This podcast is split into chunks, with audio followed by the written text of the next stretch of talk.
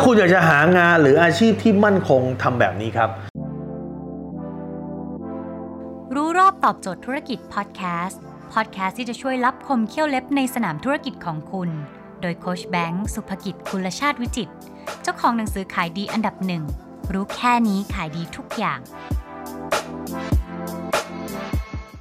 หลายๆคนมาถามผมว่างานอะไรที่มั่นคงอาชีพอะไรที่มั่นคงผมบอกว่า ถ้าเกิดคุณจะหาความมั่นคงจากงานและอาชีพอะ คุณหาผิด เพราะงานและอาชีพไม่สามารถทำให้คุณมั่นคงได้ คุณบอกราชการมั่นคงเหรอฮะวันนี้คุณไปคุณไปขัดขานายเข้านายไม่ชอบคุณ คุณก็แป๊กถูกป่ะหรือว่าคุณบอกว่าเอกชนมั่นคง คุณทำงานดีทุกอย่างร้อยเปอร์เซ็นต์นะแต่ผู้บริหารตัดสินใจผิดพลาดหรือคุณบอกอาชีพเนี้ยมั่นคงเมื่อก่อนเด็กๆเราบอกว่าเป็นนายธนาคารมั่นคงจริงเหรอครับ ตอนนี้เห็นเขาปิดธนาคารกันเต็มไปหมดเลยครับ ปิดธนาคารปิดสาขาปิดสาขาปิดสาขาควบรวมกิจการมีคนต้องออกจากงาน หรือคุณบอกว่าอะไรอะ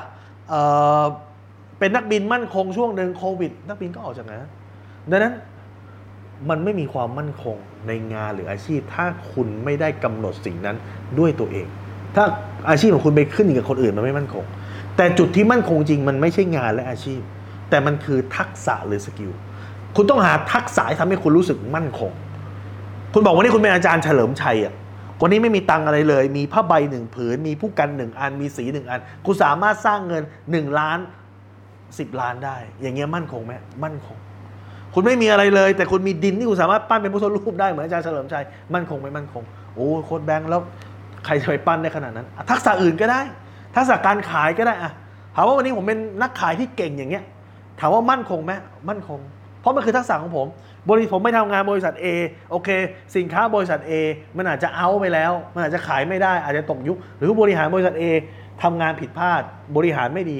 บริษัทเจ๊คำถามคือมั่นคงไหมมั่นคง ผมผู้ซึ่งมีความสามารถทักษะการขาย ผมไปทำงานบริษัท B ก็ได้บริการบริษัท C บริษัท D ก็ได้ผมบอกว่ามีความสามารถเรื่องการขายอะหรือว่าจะออกออกมาเปิดเอาของมาขายเองเอาแก้วน้ำอย่างเงี้ยมาขายเองก็ได้ ผมมีความสามารถเรื่องการขายดังนั้นแทนที่คุณจะไปนั่งโฟกัสว่า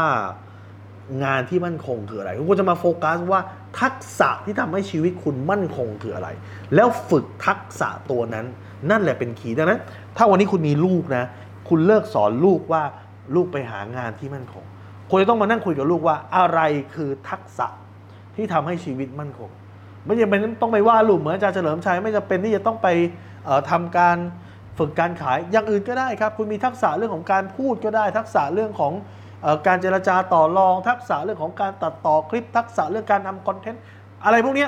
มันเป็นทักษะทั้งหมดทักษะเรื่องการทำอาหารก็ได้ คือคุณต้องมาดูว่าตัวที่คุณต้องโฟกัส ไม่ใช่อาชีพ ไม่ใช่งาน ไม่ใช่บริษัท แต่คือทักษะ เพราะไอ้อย่างอื่นเปลี่ยนได้หมด อย่างอื่นมันเดี๋ยวมันมีมาไป แต่ทักษะจะอยู่กับคุณตลอดกาลครับ นี่คือเคล็ดลับที่ทำให้ชีวิตคุณมั่นคง และคุณสามารถสร้างเงินสร้างความมั่นคง ให้กับชีวิตคุณและครอบครัวได้ครับ